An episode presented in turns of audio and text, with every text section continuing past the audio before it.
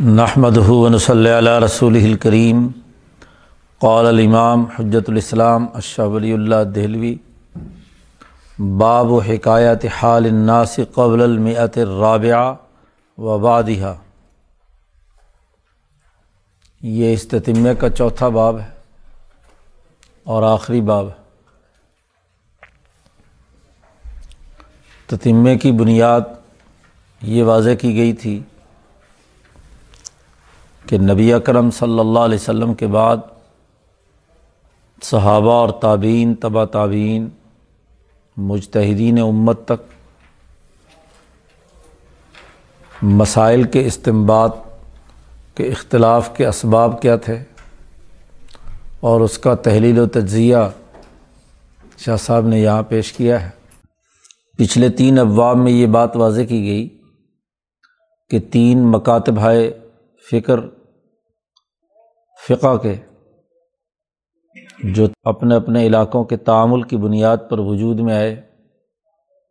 امام مالک مدینہ منورہ سے اور کوفہ سے امام اعظم، امام ابو حنیفہ اور مکہ مکرمہ سے امام محمد بن ادریس شافی یہ تین فقی مذاہب اور چوتھا محدثین کا جس کے سرخیل امام احمد بن حنبل ہے اور پھر امام بخاری وغیرہ۔ یہ چار طریقۂ کار اہل سنت والجماعت کے وہ ہیں کہ جس کے ذریعے سے صحابہ کے مزاج جن جن مسائل میں ان کے درمیان اختلافات رہے ہیں، ان کی نوعیت ان چاروں مذاہب کی صورت میں واضح ہوتی ہے۔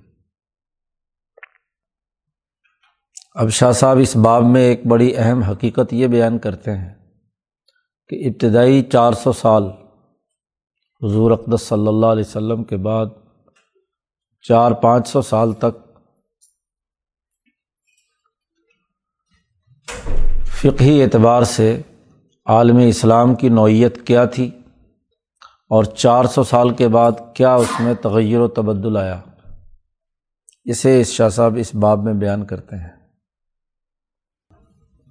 چنانچہ سب سے پہلے علمی طور پر یہ بات واضح کر رہے ہیں کہ اے علم ان سکانو قبل المعت رابعہ چوتھی صدی ہجری سے پہلے لوگ کسی خاص ایک مذہب کی مکمل تقلید پر متفق نہیں تھے۔ غیر مجمعین علت تقلید الخالص لمذہب واحد بعین ہی یہ جو چار مذاہب تھے، ان چاروں مذاہب میں سے تمام کے حوالے سے کسی ایک مذہب پر لوگ نہیں تھے، کہ صرف اسی کی تقلید کرتے ہوں۔ امام مالک ہوں یا امام شافی ہوں، امام ابو حنیفہ ہوں یا امام احمد ہوں۔ چنانچہ اس پر ایک بہت بڑی دلیل پیش کی ہے۔ بڑے مشہور صوفی بزرگ ہیں جن کی تصوف پر بڑی اور فقی بھی ہیں، محدث بھی ہیں۔ بڑی بہترین کتاب ہے قوت القلوب، دلوں کی روزی، دلوں کی غذا۔ قوت القلوب میں ابو طالب مکی یہ بات واضح کرتے ہیں، شاہ صاحب نے اس کا ایک اقتباس یہاں نقل کیا ہے کہ ان القتبہ والمجموعات محدثتن۔ جتنی بھی فقہی اور حدیث سے متعلق کتابیں اور مجموعے ہیں، یہ بہت بعد میں پیدا ہوئے، محدثہ۔ والقول بھی مقالات الناس۔ لوگوں نے جو پہلے فتوے دیے ہوئے ہوں، ان کی بنیاد پر آگے قول بیان کرنا مذہبی۔ یا فتویٰ دینا ایک مذہب کی بنیاد پر لوگوں کے سامنے۔ اور صرف اسی کے قول کو اختیار کر لینا۔ اور ہر معاملے میں ایک ہی مذہب کی فقہ کے مطابق مسائل کی حکایت کرنا۔ یہ قدیم زمانے میں نہیں تھا۔ بالقرنین الاول وسانی یعنی پہلی دو صدیوں میں ایسا معاملہ نہیں تھا۔ چاروں کے چاروں آئمہ اور ان کے جو اقوال ہیں، وہ لوگوں کے پیش نظر ہوتے تھے، علماء کے۔ جہاں جیسا موقع ہوتا وہاں اس کے مطابق ان مسائل پر عمل کر لیا جاتا تھا۔ اتنا جملہ تو ابو طالب مکی کا ہے۔ اس پر شاہ صاحب مزید اضافہ کرتے ہیں۔ اقول، میں یہ کہتا ہوں کہ پہلی دو صدیوں کے بعد کے اگلے دو سو سال کا بھی معاملہ ایسا ہی ہے۔ وہ باد القرنئی حادث فیم شعی منت تخریج دو صدیوں کے بعد کچھ کچھ چیزیں، مسائل پیدا ہونا شروع ہوئے، جس میں لوگوں نے تخریجات کیں کسی خاص فقہی مذہب پر۔ یہاں تک کہ چوتھی صدی ہجری میں جا کر وہ تمام کے تمام لوگ ایک مذہب پر تقلید خالص یعنی ایک ہی مذہب کی تقلید کرنے پر متفق نہیں تھے۔ و تفق لہو اور ایک ہی مذہب کے مطابق فقہی مذہب کو اختیار کرنے کا طریقہ بھی ان کے سامنے نہیں تھا۔ ایک ہی قول کو نقل نہیں کرتے تھے، جیسا کہ کما یظہر و منت تتبو اگر ہم تاریخ کی کتابیں پڑھیں اور فقہی مسائل پر جو تحریرات لکھی گئی ہیں ان کو دیکھیں، تو یہ چار سو سال تک یہ طریقۂ کار رہا ہے۔ بلکانہ فیم العلماء والعامہ۔ ان میں علماء اور عام لوگ تھے، ان کا دونوں کا طریقۂ کار ہر ایک کا اپنا اپنا تھا، اور دونوں کا جو طریقۂ کار ہے وہ آگے بیان کر رہے ہیں۔ وکانہ من خبر العامہ، شاہ صاحب کہتے ہیں عام لوگوں کا معاملہ ایسا تھا کہ جن مسائل میں تو تمام علماء کا اجماع تھا۔ اللہ لا اختلاف فیحہ بین المسلمین، ایسے اجماعی مسائل کہ جس میں مسلمانوں کے درمیان کوئی اختلاف نہیں۔ یا جمہور مجتہدین میں کوئی اختلاف نہیں۔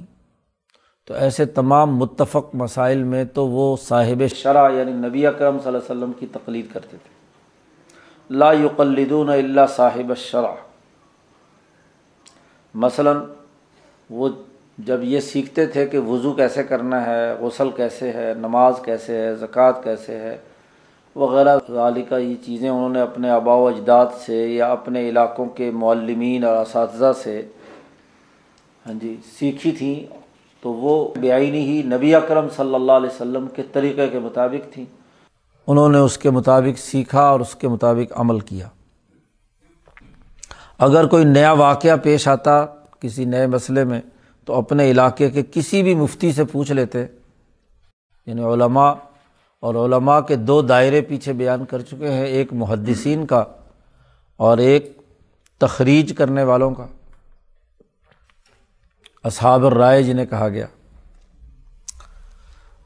کانہ اہل الحدیث منہم، ان میں سے جو اہل حدیث تھے یعنی حدیث پر عمل کرنے والے تھے، تو وہ حدیث کے مطابق عمل کرتے تھے، اسی میں مشغول رہتے تھے۔ نبی اکرم صلی اللہ علیہ وسلم کی احادیث پڑھتے پڑھاتے، صحابہ کے آثار پڑھتے مالا یحتاجون معاہو وہ اس کے ساتھ کسی اور چیز کے طرف ان کی کوئی توجہ نہیں ہوتی تھی۔ اور اگر کوئی مسئلہ پیش آتا تو حدیث مستفیض یا حدیث صحیح، جس پر بعض فقہ نے عمل کیا ہے، وہ اسے پیش نظر رکھتے۔ اور ان کے لیے کوئی عذر نہیں ہوتا تھا کہ اس پر عمل نہ کریں، جو احادیث سے ثابت ہے، اس کے مطابق عمل کرتے تھے۔ یا ایسے اقوال جس پر جمہور صحابہ کا اتفاق ہے، تو وہ اس کی کبھی اس کی مخالفت نہیں کرتے تھے، اس کے مطابق عمل کرتے تھے۔ اور اگر کسی مسئلے میں انہیں دلی اطمینان نہ ہوتا، احادیث کے باہمی تعارض کی وجہ سے، یا ابھی ترجیح کا مسئلہ ان کے سامنے واضح نہیں ہوا، ترجیح کی تفصیل پیچھے گزر چکی ہیں باب کے آخر میں، تو وہ جو پہلے گزرے ہوئے فقہا ہیں، ان میں سے کسی ایک کلا، ایک کے کلام کو اپنے سامنے رکھ کر اس کے مطابق عمل کر لیتے تھے۔ اور اگر دو قول سامنے ہوتے تو جو زیادہ مضبوط قول ہوتا، اسے اختیار کر لیتے تھے۔ اور وہ مضبوط قول چاہے اہل مدینہ کا ہوتا یا اہل کوفہ کا ہوتا یا اہل مکہ کا ہوتا۔ تمام میں سے جس کا بھی ان کو قول اچھا لگتا ہے اس کے مطابق عمل کر لیتے۔ اسی طرح جو اصحاب التخریج تھے جو اصحاب الرائے جنہیں کہا گیا یعنی مالکی، شافی اور حنفی، یہ لوگ تخریج کرتے تھے۔ جہاں تو حدیث اور آیات موجود ہے ظاہر ہے اس کے مطابق عمل کرتے تھے، اور جہاں ایسا نہیں ہے تو وہاں۔ ہاں جی کوئی سری مسئلہ نہیں معلوم ہوتا تھا، تو تخریج کرتے تھے، ذیلی اس کے قانون سازی کرتے تھے۔ مذہب کے اندر اجتہاد کرتے تھے۔ اور اصحاب مذاہب یعنی جو امام ابو حنیفہ کے شاگرد یا ان کے ماننے والے ہیں، وہ ان کے مطابق، جو امام شافی کے ماننے والے ہیں، وہ اس کے مطابق تخریج کرتے تھے اور جو امام مالک کے ماننے والے ہیں، ان کے مطابق۔ چنانچہ اس زمانے میں کہا جانے لگا کہ فلاں شافی ہے، فلاں حنفی ہے۔ اور صاحب الحدیث جو ہے، وہ بھی کسی نہ ایک، کسی نہ کسی ایک مذہب کی طرف ہاں جی انہیں منسوب کیا جاتا تھا۔ کہ زیادہ تر انہوں نے کس فقی مذہب کو اختیار کیا جیسے امام نسائی اور امام بحقی کے بارے میں مشہور ہے کہ وہ شافی ہیں۔ اسی طریقے سے قضاء اور افتا کے منصب پر صرف وہی لوگ فائز ہوتے تھے جو مجتہد ہوتے تھے، جن میں اجتہادی صلاحیت ہوتی تھی۔ مقلد قاضی نہیں بنتا تھا، نہ اس کو بنایا جاتا تھا۔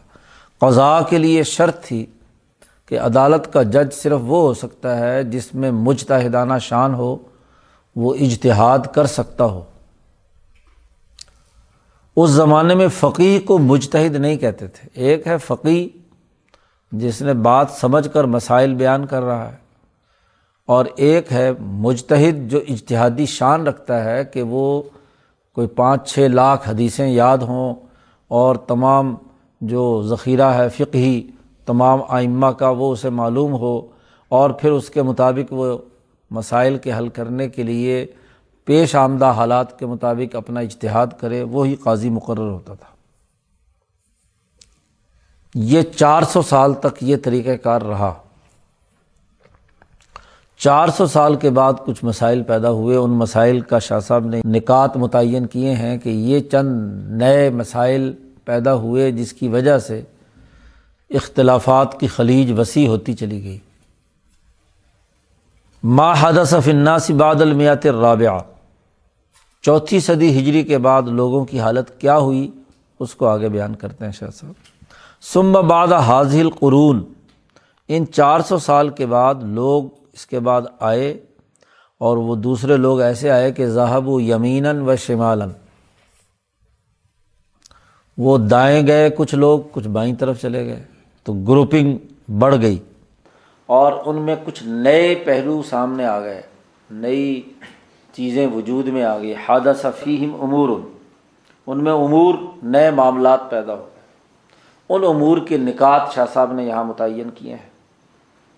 شاہ صاحب کہتے ہیں، نمبر ایک، پہلی خرابی یہ پیدا ہوئی کہ الجدل والخلاف فی علم فقہ علم فقہ میں آپس کے جھگڑے، مناظرے، آپس کے جھگڑے، مناظرے، اور ایک دوسرے کے ساتھ اختلافات کی خلیج جو ہے وہ بڑھنا شروع ہو گئی۔ اس کی تفصیل وہ ہے جو امام غزالی نے بیان کی ہے۔ تفصیل ہو علامہ ذکر الغزالی۔ اگلی پوری عبارت امام غزالی کی ہے۔ جی۔ امام غزالی کی بات کی تائید کے طور پر شاہ صاحب نے یہ بات نقل کی ہے یہاں۔ تو سب سے پہلی خرابی جو پیدا ہوئی چار سو سال کے بعد وہ فقہی جدل و اختلاف ہے۔ علم الجدلی والمناظرہ وجود میں آیا اور اس علم الجدلی والمناظرہ کی وجہ سے آپس میں مجتہدین اور فقہا کے درمیان جھگڑے شروع ہو گئے۔ اور کیوں شروع ہوئے اس کا پس منظر کیا تھا وہ امام غزالی نے بیان کیا۔ اور وہ یہ ہے امام غزالی فرماتے ہیں کہ جب خلفۂ راشدین مہدیین کا زمانہ ختم ہو گیا، جو اونچے درجے کے خلفۂ راشدین تھے، اور خلافت اور حکومت پر ایسی قوم مسلط ہو گئی کہ جو استحقاق خلافت نہیں رکھتی تھی۔ حکومتوں پر ایسے حکمران آ گئے کہ جو استحقاق خلافت رکھتے نہیں تھے۔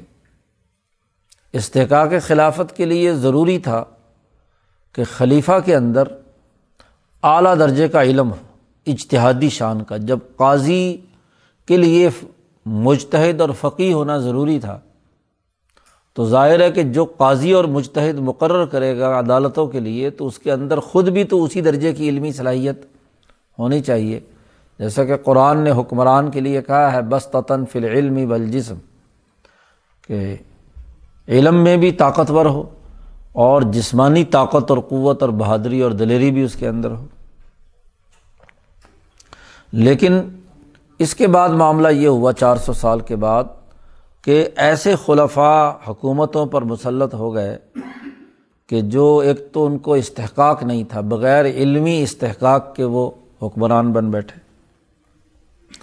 اور دوسرا یہ کہ انہیں علم فتح اور علم احکام میں استقلالی شان نہیں تھی۔ یعنی مستقل خود وہ مجتہدانہ خصوصیات کے حامل نہیں تھے۔ کمزور تھے۔ بس چند مسائل یا چند دینی باتیں تو انہیں معلوم تھی۔ یا علم کا ایک دائرہ یا شعبہ تو ان کے پاس تھا، لیکن علم میں جو مجتہدانہ شان اور مستقل حیثیت ہے وہ ان کے پاس نہیں تھی۔ فض ترو علل استعانت بالفقائی تو جب حاکم خود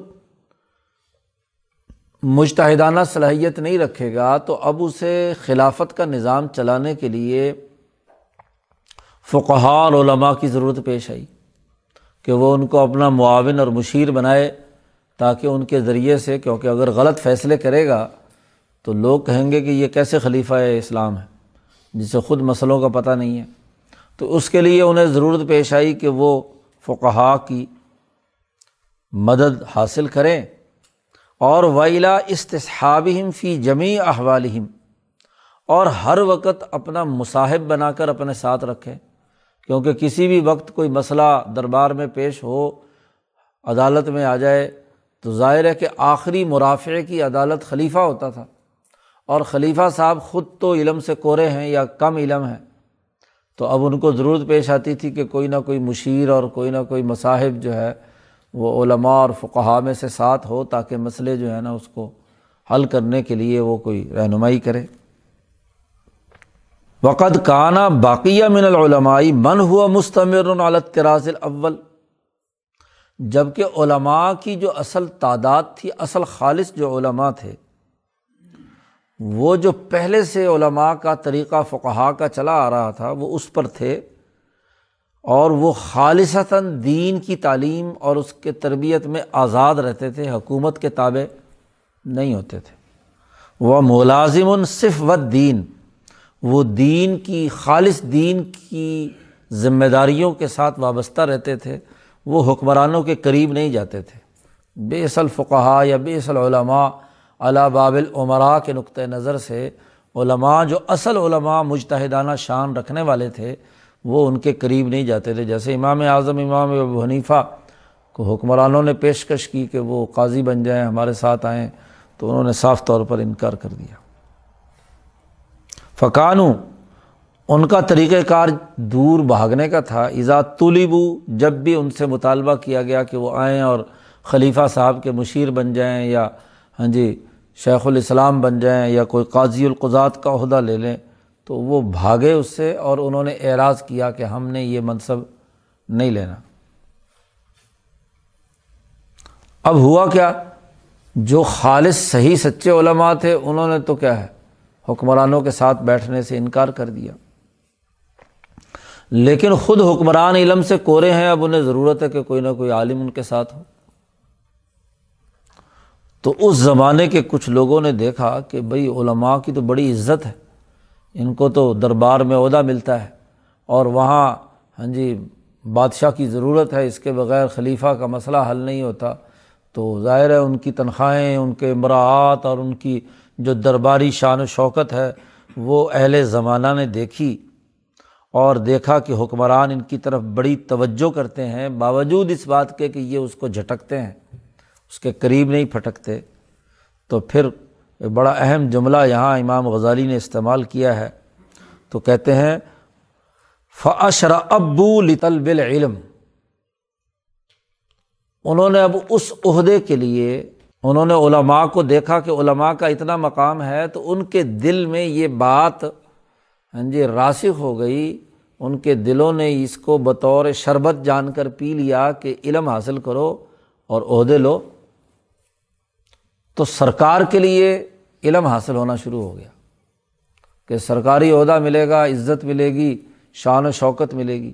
وہ علم جو خالصتاً اللہ کی رضا اور دین کی غلبے کے لیے اور حکمرانوں سے دور بھار کر اپنی رائے کو آزاد رکھ کر حکمرانوں کی غلطیوں کو پکڑنے کا تھا، وہ تو ذرا مشکل راستہ تھا۔ اور حکمرانوں سے عہدہ لینا جو ہے، وہ بڑا آسان کام تھا۔ عزت بھی تھی۔ تو طلب علم جو ہے وہ اس لیے ہو گیا کہ توسلن الا نیل العزی و درکل جاہی کہ وہ مرتبہ اور مقام حاصل کر لیں۔ ڈگری مل جائے گی، پی ایچ ڈی ہو جائے گا، ایم اے ہو جائے گا، فلاں ہو جائے گا۔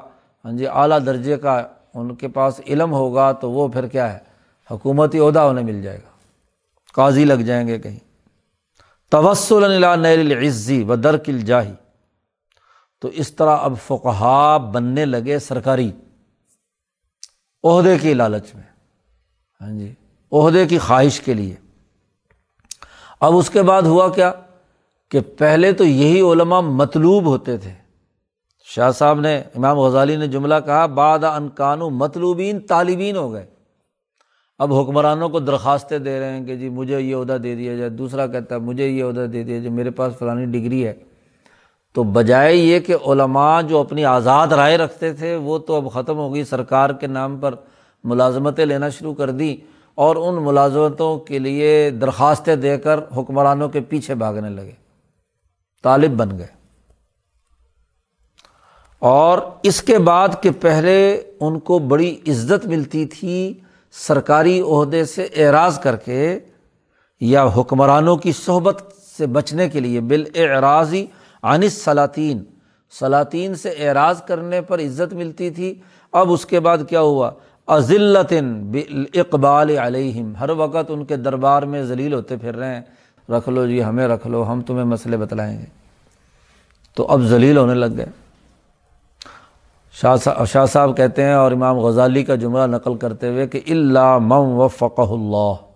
سوائے چند گنتی چنتی کے وہ آدمی جن کو اللہ نے توفیق دی کہ وہ حکمرانوں کے درباروں میں نہ جائیں۔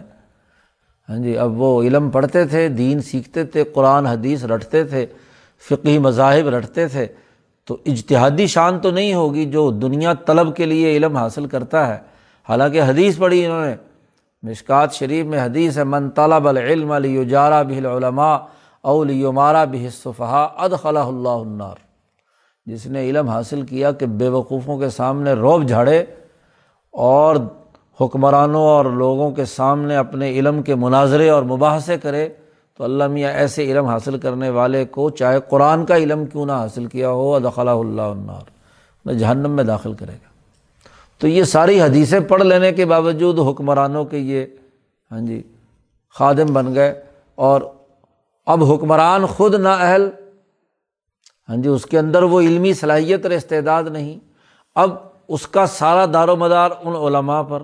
اور وہ علماء دین کے لیے تو علم حاصل نہیں کر رہے، مرتبے کے لیے۔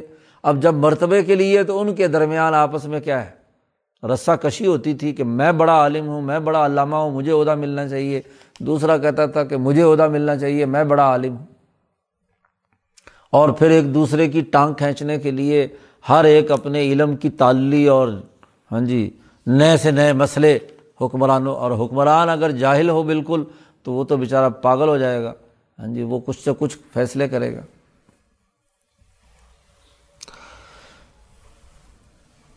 پھر یہ ہوا، شاہ صاحب کہتے ہیں وقت کانا اس سے پہلے کچھ لوگوں نے علم کلام پر کتابیں لکھی تھیں۔ حالانکہ وہ علم کلام جو چار سو سال سے پہلے کا تھا، وہ تو بات کو سمجھنے، سمجھانے کے لیے یعنی ایک شعبے میں کوئی رائے قائم کرنی ہے تو اس کے ممکنہ آپشن کیا ہو سکتے ہیں؟ اس پر بحث وباحثے کے لیے علم کلام کے کچھ اصول اور ضابطے لوگوں نے متعین کیے تھے۔ اور وہ اکثر القالا ولقیل قالا، قیلا ول ایراد ول جواب سوال و جواب وغیرہ کا یہ علم مرتب ہوا تھا۔ اور وہ تمہید طریق الجد ایک دوسرے سے بحث مباحثے کے طریقے اور قوانین اور ضابطے کیا ہیں، یہ علم کلام مرتب ہوا تھا۔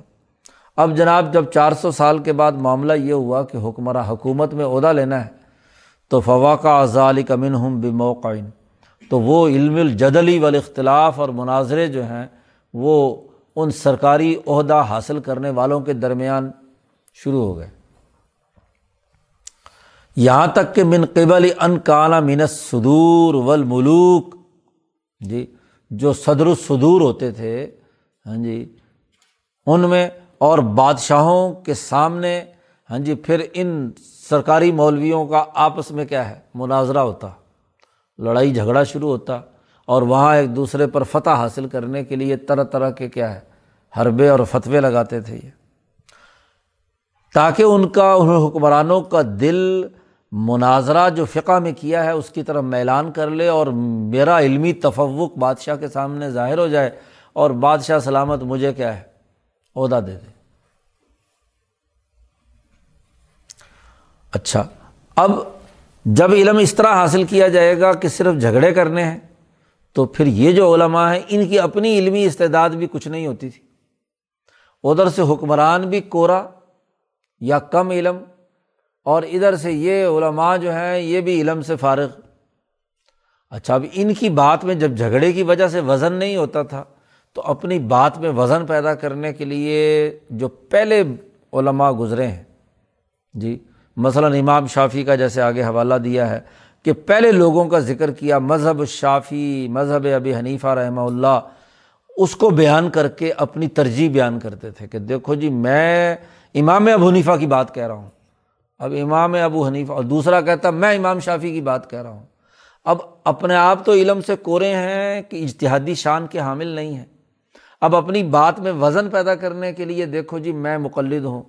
امام ابو حنیفہ کا وہ کہتا تھا، میں مقلد ہوں۔ امام شافی کا۔ تو لڑائی تو ان مناظروں کے درمیان ہوتی تھی عہدہ لینے کے لیے۔ اب لڑائی چلی گئی اوپر کہ امام شافی اور امام ابو حنیفہ کو لڑانا شروع کر دیا۔ جی۔ وہ ایک کہتا کہ میں امام حنیفہ کا کال نقل کرتا ہوں، دوسرا کہتا میں امام شافی کا کال نقل کرتا ہوں۔ تو اب حالانکہ انہوں نے تو اپنے زمانے میں کوئی لڑائی کی نہیں، انہوں نے اپنے مقاصد کے لیے ان کے درمیان، بڑوں کے درمیان لڑائی پیدا کرانی شروع کر دی۔ فتح کناس الکلام و فنون العلم۔ اب چار سو سال کے بعد یہ ہوا کہ جو علم کلام کے بھی جو قاعدے اور مثبت پہلو تھے، وہ تو لوگوں نے چھوڑ دیا۔ علم کے فن حاصل کرنا بھی چھوڑ دیا اور سب لوگ جو ہیں، امام شافی اور ابو حنیفہ کے درمیان جو اختلافی مسائل تھے، ان میں متوجہ ہو گئے۔ ان کا جو فقی معراج یا فقی انداز و اسلوب تھا، وہ تو کسی نے نہیں اختیار کیا۔ نہ امام شافی کا، نہ امام ابو حنیفہ کا۔ اب ان میں جن مسئلوں میں اختلاف ہوتا تھا، تو اختلافی مسئلوں پر جھگڑے۔ اور ہر آدمی اپنی سپورٹ میں کسی نہ کسی بڑے امام کو اچھا جی اب اگر دو مولوی پہلے سے ہی ایک امام ابو نیفا کے ساتھ لگا ہوا ہے اور ایک امام شافی سے، اب تیسرا کہتا ہے، میں کیسے نمبر بناؤں؟ اس نے کہا، امام مالک، پکڑ لو۔ اچھا جی، یہ ان سے مسئلہ، تو چوتھا امام امام احمد کے ساتھ لگ گئے۔ تو جھگڑے ان کے اور انہوں نے ان امامہ کے درمیان۔ اور اسی طرح آپ انہیں جھگڑوں ہی کا اگلا عہدہ لینے کے چکر میں جتنے اہم اہل بیت یعنی اپنے آپ کو حضرت علی یا ان سے نسبت رکھنے والے تھے اور شاہ انہوں نے کہا ان کے مقابلے میں ہم اپنے امام ہاں جی کوئی امام باقر کے ساتھ، حالانکہ امام باقر نے کبھی جھگڑا نہیں کیا، نہ امام جعفر نے کیا۔ اب ان کی بنیاد پر ہاں جی انہوں نے کہا جی میرے کال کی تائید میں امام جعفر ہے۔ اب ہر ایک نے اپنا اپنا ایک امام سے بھال لیا۔ اور اس کے بارے میں کیا ہے؟ مشہور ہو گیا کہ وہ جی اس امام کو ماننے والا ہے۔ اب چونکہ دو بڑے مشہور مکتب فکر بن گئے تھے، امام ابو حنیفہ، اکثر قاضی لوگ جو ہیں، وہ قاضی ابو یوسف کے بعد وہ حنفی تھے۔ اور جو ساحلی علاقے تھے، ان میں امام شافی کے تھے۔ تو زیادہ تر تو جھگڑے کے لوگ جو ہیں، امام شافی اور ابو حنیفہ کے درمیان لڑائی پیدا کرانے والے ہو گئے۔ اور وہ تصاہل فی الخلافی اور پھر اختلافات میں سستی اور کاہلی، یہاں تک بڑی کہ امام مالک، سفیان سوری، احمد ابن حنبل، وغیرہ وغیرہ وغیرہ۔ اب ان کا گمان یہ تھا کہ وہ دراصل شریعت کے جو دقیق باتیں ہیں، ان کے استعمال کر رہے ہیں اور امام شافی کی بڑی باریک باتیں بیان کر رہے ہیں۔ وہ دوسرا کہتا ہے، میں امام ونیفا کے نقطے نکال رہا ہوں۔ تیسرا کہتا ہے، میں امام مالک کی بات کی تشریح کر رہا ہوں۔ پھر مذاہب کی جو علل ہے، اس کی تقریر کرنے لگے۔ ظاہر ہے، جھگڑے اپنے، اور وہ تقریر اس طریقے سے کی ہے امام نے یہ بات کہی ہے تو اس کی منطق کیا ہے؟ اس کی علت کیا ہے؟ اسی طرح اصول فتح انہوں نے مرتب کرنا شروع کر دیا ہر ایک امام کے، اور پھر اس میں بڑی تصانیف اور استمباتات کثرت سے ہوئے، اور پھر ہوتے ہوتے جھگڑے کرنے کے باقاعدہ قوانین اور ضابطے وجود میں آ گئے۔ رتب فیحہ انواع المجادلات و تصنیفات اب جو امام شافی کا نام لینے والا ہے، وہ امام شافی کے نام پر جھگڑوں کا پورا ہاں جی پنڈورا بخش اس نے کھول دیا جو امام ونیفا کے نام کا ہے، وہ اس کے مطابق۔ امام غزالی کہتے ہیں کہ یہ جھگڑے چل رہے ہیں، چلتے ہیں چار سو سال کے بعد اور آج یہ زمانہ آ گیا۔ الآن۔ جی امام غزالی اپنے زمانے تک کی بات کر رہے ہیں کہ اس زمانے تک، اب یہ احیاء علوم الدین میں ہاں جی امام غزالی نے یہ ساری تفصیل بیان کی ہے۔ امام غزالی کہتے ہیں، لسنا ندری، ہمیں نہیں معلوم کہ اللہ تعالیٰ نے کب تک ہمارے بعد کے کس کس زمانے تک یہ جھگڑے پھیلیں گے۔ ہاں جی پتہ نہیں کب تک چلیں گے۔ تو شاہ صاحب نے کہا کہ یہ جھگڑے چلتے چلتے آج تک پہنچ گئے۔ اب بات سرکار میں عہدہ لینے کی تھی، تو سرکاری عہدے کے چکر میں لڑائی جھگڑا ان کا تھا، تو علم الجدلی والاختلاف فقہ میں پیدا ہو کر انہوں نے خرابیاں پیدا کر دی۔ پہلی خرابی۔ چار سو سال کے بعد یہ ہوئی۔ تو پورا تجزیہ جی امام غزالی نے کیا اور شاہ صاحب نے اس کو اپنی تائید کے ساتھ یہاں کا حصہ بنا دیا۔ دوسری بڑی خرابی شاہ صاحب یہ کہتے ہیں، یہ ہوئی چار سو سال کے بعد کہ اب اس کے نتیجے میں اگلے مرحلے میں کیا ہوا کہ وہ خالصتاً اندھی تقلید پر مطمئن ہو کر بیٹھ گئے۔ کیونکہ جب جھگڑے ہی جھگڑے کرنے ہیں اور خود مجتہدانہ شان کے حامل نہیں ہے تو پھر مجبوراً ان کو کسی نہ کسی ایک امام کی تقلید کرنی پڑے گی۔ جو شافی کو ماننے والا وہ امام شافی کی بات کر رہا ہے، جو امام ابو حنیفہ کو ماننے والا ہے، وہ ان کی بات کرتا ہے۔ حتیٰ کہ یہ تقلید ان کے سینوں میں ایسے داخل ہو گئی جیسے لکڑی کو ڈیمک لگتی ہے نا، تو اندر ہی اندر اندر ہی اندر گھن۔ اس طریقے سے ان کے اندر یہ سارا جھگڑے، یہ اندھی تقلید یعنی خود کچھ کرنا نہیں۔ خود اجتہادی شان پیدا نہیں کرنی اور بس دوسروں کے کندھے پر رکھ کر اپنا الو سیدھا کرنا ہے۔ اور اس طریقے سے داخل ہوتی چلی گئی کہ وہ لا یشعرون، انہیں شعور بھی نہیں تھا کہ ہم کر کیا رہے۔ ہیں اور اس کی وجہ کیا تھی؟ تین بنیادی اسباب شاہ صاحب نے بیان کیے ہیں اس اندھی تقلید کے پیدا ہونے کے ہوئے۔ تزاحم الفقہائی و تجاد الحم فیمہ بین ایک تو فقہار ہاں جی علماء کے درمیان آپس میں ایک دوسرے سے مزاحمت اور لڑائی اور ایک دوسرے سے جھگڑے۔ اس لیے کہ جب ان کے درمیان فتوے میں مزاحمت پیدا ہوئی اور ہر آدمی نے ایسی چیز کا فتویٰ دینا شروع کر دیا جو دوسرے کے فتوے کے خلاف ہونا چاہیے۔ تبھی تو اس کے علمیت کا پتہ چلے گا نا کہ دوسرے مولوی نے جو فتویٰ دیا ہے، یہ اس کے خلاف فتویٰ دے گا۔ تو پھر پتہ چلے گا ہاں بڑا تکڑا مولوی ہے۔ تو یہ مسئلہ ہو گیا۔ اور وہ ردہ علیہ اور اس پر ضرور رد کرے گا۔ اچھا اب اس نے اس کو رد کیا، اس نے اس کو رد کیا، یا ان کے اوپر جو استاد تھے انہوں نے آپس میں رد کیا، تو کوئی نہ کوئی تو ایک آخری یعنی کسی بھی جھگڑے کے اندر آخری ایک اتھارٹی تو آنی چاہیے نا۔ تو وہ چلتے چلتے ہر ایک نے کہا کہ جی آخری اتھارٹی اس نے کہا امام ابو نیفا بس۔ اس نے کہا امام شافی تو اب آخری اتھارٹی جانے کے چکر میں اب وہ جو امام ابو حنیفہ تک جا رہا ہے، وہ امام ابو حنیفہ کی اندھی تقلید پر۔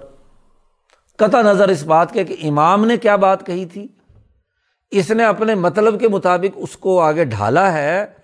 تو امام ابو حنیفہ کی طرف مثلاً اگر منسوب کیا تو بات کو مشتحدانہ نقطۂ نظر سے سمجھنے کے بجائے محض فرقے اور گروہیت کی بنیاد پر اسے سمجھنے کی کوشش کی۔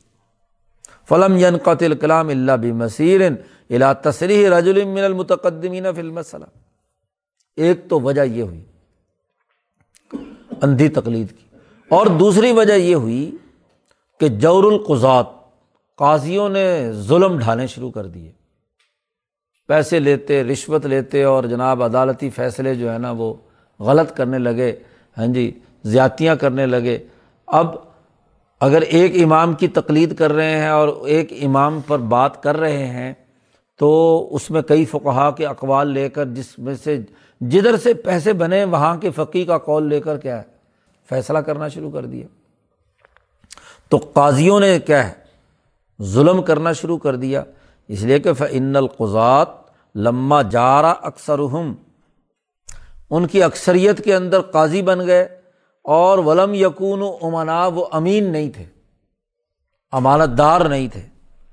اور وہ علماء اب ان کی بات قبول کرنے کے لیے تیار نہیں۔ قاضی اگر اپنی طرف سے کوئی فیصلہ کرے تو اس کی تو اتنی شان نہیں، کیونکہ بدنام ہوا ہوا ہے، رشوت خوری کی وجہ سے۔ تو اس لیے وہ اپنی بات کی تائید کے لیے ضرور کسی بڑے امام کا حوالہ دیتا تھا۔ وہ شافی کا دے گا یا امام ونیفا کا دے گا، ظاہر ہے کہ ان کا تو احترام سب کے سامنے تھا۔ اس لیے آخر کہیں نہ کہیں سے تو اسے جا کر اپنی بات میں وزن پیدا کرنے کے لیے کہنا ہے کہ امام ونیفا نے یہ کہا، امام شافی نے یہ کہا۔ وہ یقون الشعین قد قیلا من قبل۔ کیونکہ اس کی اپنی صلاحیت تو نہیں ہے کہ لوگ اس پر اندھا اعتماد کریں کہ ہاں بھی یہ امانت دار ہے اور ذمہ داری سے اس نے بات کہی ہے، بدنام ہوا ہوا ہے۔ تو اپنی بدنامی کو دور کرنے کے لیے اپنے فصوے اور فیصلے کے اندر کسی نہ کسی امام کا قول ضرور داخل کرنا ہے تو اس وجہ سے اندھی تقلید شروع ہو گئی۔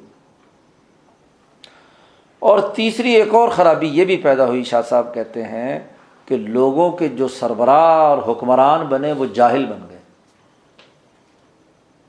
اور لوگوں نے ان لوگوں سے مسئلے پوچھنے شروع کر دیے کہ جن کو حدیث کا کچھ علم نہیں تھا۔ اور نہ ہی جو فقہا کا تخریج کا طریقہ تھا ام ثلاثہ کا، اس کو بھی نہیں جانتے تھے۔ تو جاہل قسم کے لوگ جو ہے وہ حکمران بن گئے، سربراہ بن گئے۔ جیسا کہ تم دیکھتے ہو کہ اکثر متاثرین کی ظاہری حالت ایسا ہی ہے۔ جیسا کہ اس کی وضاحت خود حنفیوں کے ایک بڑے امام ہیں، امام ہاں جی ابن الحمام۔ ہاں جی کمال، محقق ابن حمام بڑا مشہور آدمی ہے۔ فقائے حنفیہ میں، انہوں نے خود اس بات کی وضاحت کی ہے کہ یہ متاثرین کے اندر سب سے بڑی خرابی یہ ہوئی کہ جاہل لوگ جو ہیں وہ حکمران بن بیٹھے سربراہ بن گئے۔ اور اسی زمانے میں غیر مجتہد کو فقی کہنے لگے۔ حالانکہ اس سے پہلے فقی صرف اسی کو کہتے تھے جو مجتہدانہ اور اشتہادی شان رکھتا تھا۔ جی یہاں بغیر اشتہاد کے ہی اس کو کیا ہے؟ فقی کا لفظ اس کو دینا شروع کر دیا کہ فلاں فقی ہے، فلاں فقی ہے۔ یہ تین وجوہات تھی جس کی وجہ سے اندھی تقلید شروع کیونکہ جب جاہل حکمران بنے گا، جاہل قاضی بنے گا، تو اس کو اپنی بات کی صنعت کے طور پر پیچھے کسی نہ کسی امام کا حوالہ دینا پڑے گا۔ تو وہ خواہ نہ خواہی جس امام سے اس کا رجحان ہے امام شافی یا امام ابو نیفا یا مالک، تو ادھر اس نے اس کے مطابق وہاں نسبت کر دی۔ تو اس وجہ سے بغیر کسی تحقیق کے اندھی تقلید شروع ہو گئی ایک مذہب کی۔ دو، تیسری ایک اور خرابی جو چار سو سال کے بعد وجود میں آئی وہ یہ کہ اکثریت جو ہے ہر فن کی بڑی گہرائی اور انتہا پسندی میں چلے گئے۔ الگ تعمقات فی کل فن۔ ایک فن کا ظاہری پہلو ہوتا ہے کہ جس سے مجموعی طور پر چیز سمجھ میں آتی ہے۔ اور وہ بڑے سمپل قوانین ہوتے ہیں، تجربے سے، مشاہدے سے۔ اور ایک یہ کہ اس کے اندر آپ اتنی باریکیاں پیدا کر لیں کہ اصل علم غائب اور وہ جو اس کی باریکیاں قانونی نقطے ہیں، وہ نکلنا شروع ہو جائے۔ تو ایک قانون بنتا ہے انسانی اجتماع کی بہتری کے لیے مجموعی طور پر۔ لیکن وہ قانون پر قانون کا ردہ ایسا چڑھنا شروع ہوا کہ اس کے نتیجے میں وہ اصل قانون کی روح تو گئی غائب ہو گئی۔ اس کی باریکیاں اتنی ہو گئی، ذیلی اور ضمنی، کہ وہ بات کہیں سے کہیں پہنچ گئی۔ یہ ہے انتہا پسندی کسی بھی مسئلے میں۔ اب ان کے بھی چار گروپ شاہ صاحب نے یہاں بیان بنائے ہیں۔ نمبر ایک، ان میں سے کسی نے یہ گمان کیا یعنی جسے کہنا چاہیے فنی موشگافیاں ہر فن کے لوگوں نے وہ پیدا کر دی۔ مثلاً محدثین میں جو علم حدیث حاصل کرنے والے تھے انہوں نے کہا کہ جی علم اسماء الرجال تو ہم نے بنایا ہے، اس کی تاسیس ہم نے کی ہے۔ اور اسی طریقے سے جرح و تعدیل کے جو مراتب ہیں، اس کا پہچاننے اور پھر اس کی بنیاد پر قدیم اور جدید تاریخ کو تخریج کرنے۔ اب علم اسماع الرجال تو ایک موٹا اور بنیادی علم تھا کہ پتہ چلے کہ راوی جو ہے وہ عادل ہے، حافظ ہے کیسا ہے، کیسا نہیں۔ لیکن اس میں جب آپ گہرائی میں جا کر ہاں جی وہ آئینے لگا لگا کر پچھلے لوگوں کے اندر بھی کیڑے نکالنا شروع کریں۔ اور اس میں جب انتہا پسندی پیدا ہوئی تو جو حدیث کسی ایک فقی کو اچھی نہیں لگی یا اس کے مذہب کے خلاف ہے، تو اس نے آئینہ لگا کر کہا کہ جی اس میں یہ بھی خرابی ہے، یہ بھی خرابی ہے، یہ بھی خرابی ہے۔ تو علم اسماء الرجال میں ہاں جی انہوں نے اپنی طرف سے اتنے تعمقات پیدا کیا کر دیے کہ اصل حقیقت ہی غائب ہو گئی۔ نمبر دو، بعض حدیث کے نام پر کام کرنے والوں نے یہ کیا کہ اجنبی قسم کی، عجیب و غریب قسم کی حدیثیں ہاں جی وہ جمع کرنا شروع کر دی اور یہاں تک یہ وبا پھیلتی چلی گئی حدیث کے نام پر کہ گھڑی ہوئی باتیں حضور کی طرف منسوب کر کے موضوع احادیث داخل کرنا شروع کر دی یہ بھی ایک انتہا پسندی کی قسم تھی۔ خاص طور پر صوفیوں اور وائزوں نے ہاں جی بہت سی گھڑی ہوئی حدیثیں حضور کی طرف منسوب کر کے انہیں اور اگر ان سے کہا جاتا کہ بھائی کیوں کرتے ہو؟ تو کہتے جی وہ دین کے مسئلے کی ترغیب ہی دے رہے ہیں نا، تو ترغیب کے لیے حدیث لائے ہیں۔ بھائی یہ خوف نہیں ہے کہ حضور کی طرف ایسی بات منسوخ کرتے ہیں جو حضور نے نہیں کہی۔ یا کسی کو ڈرانے کے نام پر وائزین جو ہے نا، ایسا منظر نامہ کھینچیں گے جہنم کا کہ بندہ ویسے ہی دنیا میں ہی اس کے طرح نکل جائے۔ تو نہ حضور نے بات کہی، نہ کچھ، اور وہ اس پر گڑنتو حدیثیں بنا بنا کر کیا ہے، داخل کر دی۔ چوتھے اور لوگ تھے جنہوں نے اصول فقہ کے اندر قیر و قال بڑی کثرت سے شروع کر دیا۔ بھائی، موٹے موٹے بنیادی قوانین معلوم ہونے چاہیے تھے۔ اصول فقہ کے جو نبی کرم صلی اللہ علیہ وسلم اور قرآن کے منحج سے واضح ہوتے تھے، جو متقدمین فقہ نے متعین کیے تھے، لیکن اس میں بھی قیل و قال شروع ہو گیا۔ اور ہر آدمی نے اپنے اپنے فقہی مذہب کے مطابق ہاں جی جدلی قواعد اور جھگڑے کے مناظرے کے اصول نکالنے شروع کر دیے۔ اور اس کے مطابق ان تمام کو اعتراضات اکٹھے کر کے دوسرے فقی اور دوسرے مذہب پر کیا ہے، پورا پلندہ لگا دیا کہ اس نے یہ کہا اور اس نے آگے سے جواب میں ہاں جی اسی طرح کی ساری تنقیدات شروع کر دیں۔ اور پھر اس کے مطابق تعریفات بھی ہوئیں، مسئلوں کی ذیلی تقسیم بھی بنی، پھر ان کے مطابق کتابیں بھی لکھی گئیں اور کہیں مختصر کتابیں، کہیں لمبی کتابیں۔ تو اصول فقہ والوں نے بھی ایک بڑا بڑا بازار گرم کر دیا۔ اگر آپ اصول فقہ کی شافی کی، حنفیوں کی، مالکیوں کی کتابیں پڑھیں، تو ساری کتابیں پڑھنے کے بعد آدمی ویسے ہی الجھ جاتا ہے کہ اصل بات کیا ہے۔ اتنی تعمقات اور قیلا کلتا اس میں کہ اصل قانون کی روح غائب۔ اور وہ اصولین کے جھگڑے ہی ختم ہونے میں نہیں آتے۔ ایک ایک اصول بیان کرتا ہے، دوسرا ہاں جی اس کو توڑنے کے لیے کوئی نہ کوئی دوسرا اصول بیان کر دیتا ہے۔ پھر ایک اور خرابی یہ بھی ہوئی تعمقات میں سے کہ کچھ لوگ فرضی صورتیں بنانی شروع کر دی مسائل کی۔ ابھی مسئلہ نہ پیش ہوا، نہ کوئی ہاں جی امکان ہے کریم میں، تو فقہ نے کہا کہ اچھا اپنا علم ظاہر کرنا ہے۔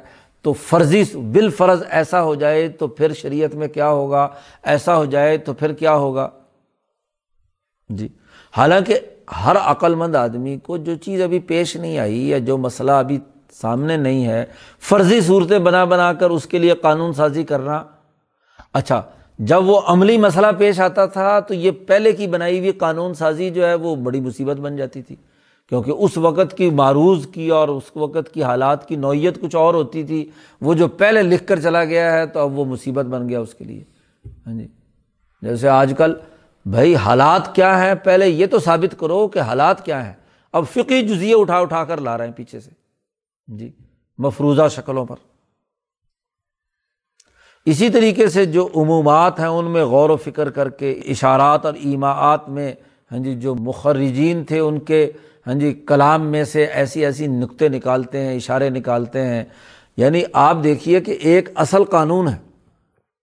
اصل قانون پر ایک تخریج کی یعنی ضمنی قانون بنایا۔ جو ضرورت پیش آئی تھی۔ اچھا بعد والوں نے اس ضمنی قانون کو اصل مان کر اس پر ایک اور ضمنی قانون بنا دیا۔ اگلی صدی میں۔ اگلے والوں نے اس کو بنیاد بنا کر ایک اور۔ تو اصل بات کہیں اور رہ گئی۔ اور ذیلی ضمنی قانون بنتے بنتے جو قانون کی روح تھی وہ ختم اور اس کی جو ظاہری شکل ہے وہ انتہا پسندی کا نمونہ اور شاہکار بن گئی۔ چنانچہ اس طرح ہوتے ہوتے ہاں جی معاملہ یہاں تک پہنچ گیا کہ کوئی عالم نہیں بچا اور کوئی جاہل نہیں بچا کہ جو اس طرح کے تمام کاموں میں مبتلا نہ ہو۔ اور ایسی ایسی باتیں نکال کر لاتے تھے کہ کوئی عالم بھی سننے کے لیے تیار نہیں اور جاہل بھی سننے کے لیے تیار نہیں جو مولویوں نے نقطے نکالے۔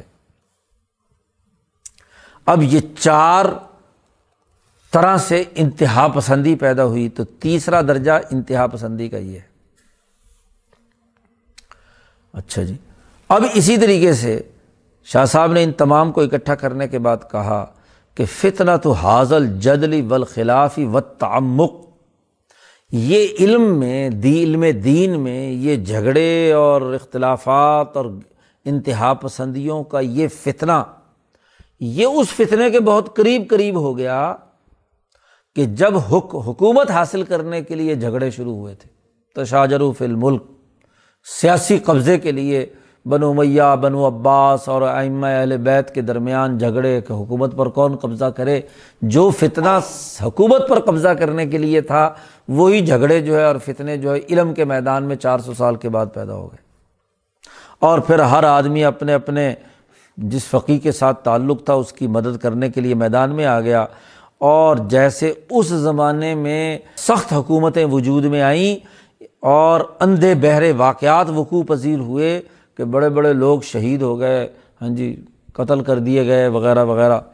تو اسی طرح اس کے بعد بھی، اس چار سو سال کے بعد کی ان خرابیوں کے بعد بھی جہالت پھیل گئی اور دین میں اختلاط شروع ہو گیا، شکوک اور وہم شروع ہو گئے اور اتنے شکوک و وہم شروع ہو گئے کہ ما لہا من ارجا ان اس کا کوئی کنارہ نظر نہیں آ رہا تھا۔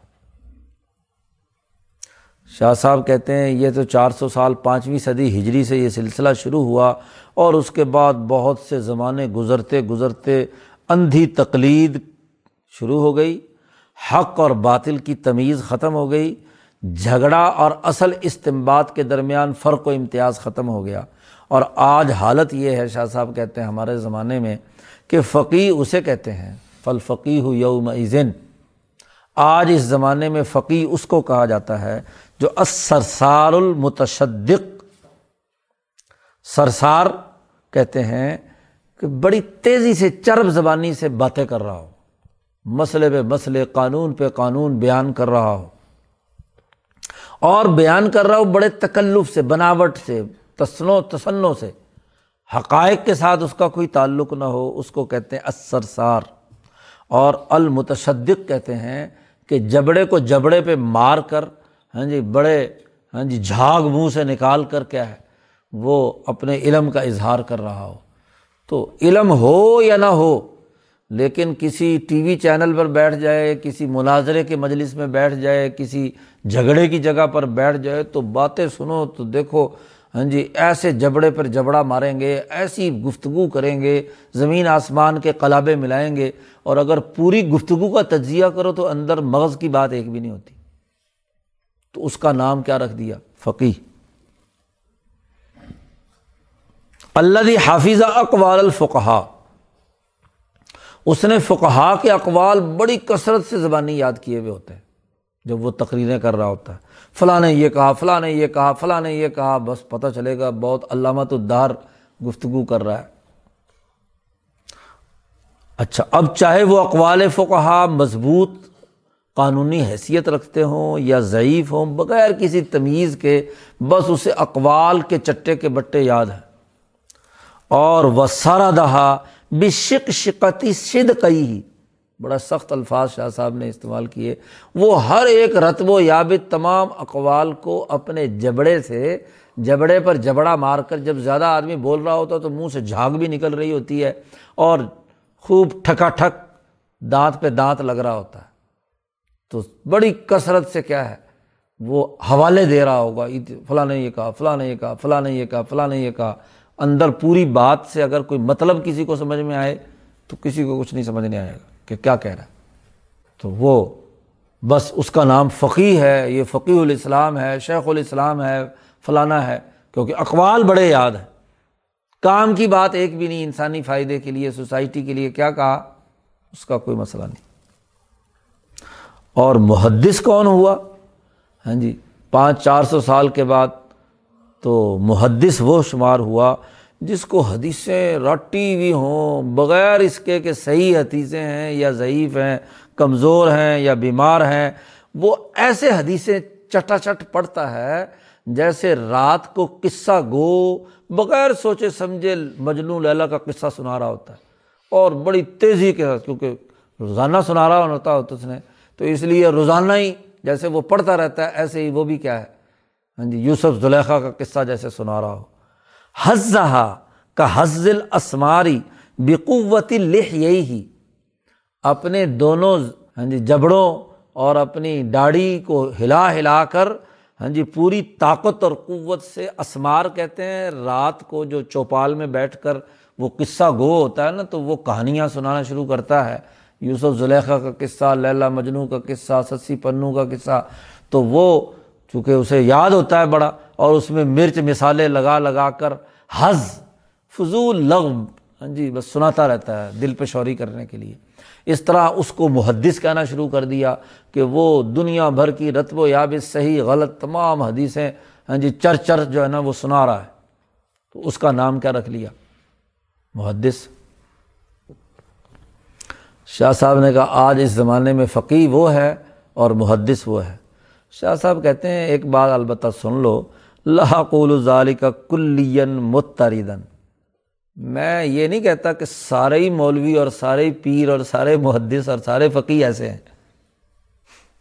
یہ بہرحال میں نہیں کہتا، لیکن اکثریت کی صورت حال ایسی ہی ہے۔ ہاں کیوں؟ اس لیے کہ فعن اللہ طائفہ اللہ کی ایک جماعت قیامت تک ضرور ایسی اللہ کے بندوں کی رہے گی کہ لا یزرحم من خزا لحم کوئی ان کو ذلیل اور رسوا نہیں کرے گا۔ ایک سچی جماعت ایسے لوگوں کی ضرور قیامت تک رہنی ہے۔ تو ایسے اللہ کے بندے بھی ہیں کہ جو صحیح واقعتاً فقی بھی ہیں اور محدث بھی ہیں۔ اور یہی چھوٹی سی جماعت جو ہے وہ حجت اللہ فی عرض ہی اللہ کی زمین پر یہی علماء ربانیین جو ہیں وہ اللہ کی حجت ہے اگرچہ وہ ان قلو، اگرچہ بہت تھوڑے ہیں، گنتی ہاں جی ان کی بہت تھوڑی ہے، لیکن بہرحال قیامت تک ایک جماعت سچی ایسی ضرور رہے گی جو واقعتاً محدث بھی ہوں گے اور فقیر بھی ہوں گے۔ شاہ صاحب کہتے ہیں، ولم یا قرن بعد ازالی کا چار سو سال کے بعد جب بھی کوئی نئی صدی چڑھی تو یہ فتنہ زیادہ کثرت کے ساتھ پھیلنا شروع ہو گیا۔ اللہ وہ اکثر و فتنا تن و اوفر تقلیدن تقلید کا بیماری بھی خوب پھیلنی شروع ہو گئی۔ اور وہ اشد انتظاً للامانت من صدور رجال لوگوں کے سینوں سے امانت اتنی ہی کثرت سے نکلنا شروع ہو گئی۔ یہاں تک کہ لوگ مطمئن ہو گئے کہ دینی معاملات میں غور و خوض کرنا ہی چھوڑ دیا۔ کون درد سر اختیار کرے، بس جو انٹ شنٹ جس کو آتا ہے وہ بیان کرتا ہے۔ اور بے این یقول انہوں نے یہاں تک کہنا شروع کر دیا کہ ہم کیا درد سر پنائیں گے۔ انا وجد نا ابا نالا امت و انا اعلیٰ آثار مقتدون۔ کہ ہم اپنے گزرے جو ابا و اجداد ہیں، بس ہم انہیں کے مقلد ہیں۔ اور مکھی پہ مکھی مارتے ہیں اور ان کے نقش قدم پر ہم چل رہے ہیں۔ اپنی عقل، اپنا غور و فکر، اپنی فقاہت اور اپنا حدیث کے اوپر فہم و بصیرت کا دائرہ ختم۔ شاہ صاحب کہتے ہیں وہی اللہ المشتقا اللہ ہی کی طرف شکایت کی جا سکتی ہے اور وہ المستعان۔ وہی ہمارا مددگار ہو سکتا ہے۔ اسی پر اعتماد ہے اور اسی پر بھروسہ ہے کہ اللہ تعالیٰ اس فتنے سے نجات دلائے۔ یہ جو ہاں جی نام نہاد محدث اور نام نہاد فقی پیدا ہو گئے اور انہوں نے دین کا جو اصل علم ہے اسے کے اندر فتنے پیدا کر دی چار سو سال کے بعد ہر صدی میں اس میں اضافہ ہوتا رہا۔ البتہ چونکہ حضور نے فرمایا ہے کہ ایک سچی جماعت رہے گی تو اللہ ماشاء اللہ مختصر کچھ لوگ صحیح فقی اور محدث رہے۔ تو یہ تو چار سو سال کا تجزیہ شاہ صاحب نے یہاں کر دیا۔ ہاں جی تتمہ کے آخر میں چار ابواب کے بعد ایک فصل لائے ہیں بڑی اہم۔ اور خود شاہ صاحب نے اس فصل کی اہمیت بیان کرتے ہوئے کہا ہے کہ فصل و مما یوناسب حاض المقام۔ اس مقام میں یہ بات بہت ہی مناسب اور ضروری ہے کہ کچھ مسائل پر یہاں تنبی کی جائے۔ ایسے مسائل کہ ضلعت فی بوادی ہا الافہام۔ لوگوں کی سمجھیں ان وادیوں کے اندر، ان دائروں کے اندر گمراہ ہو چکی ہیں۔ فہموں نے ٹھوکریں کھائی ہیں۔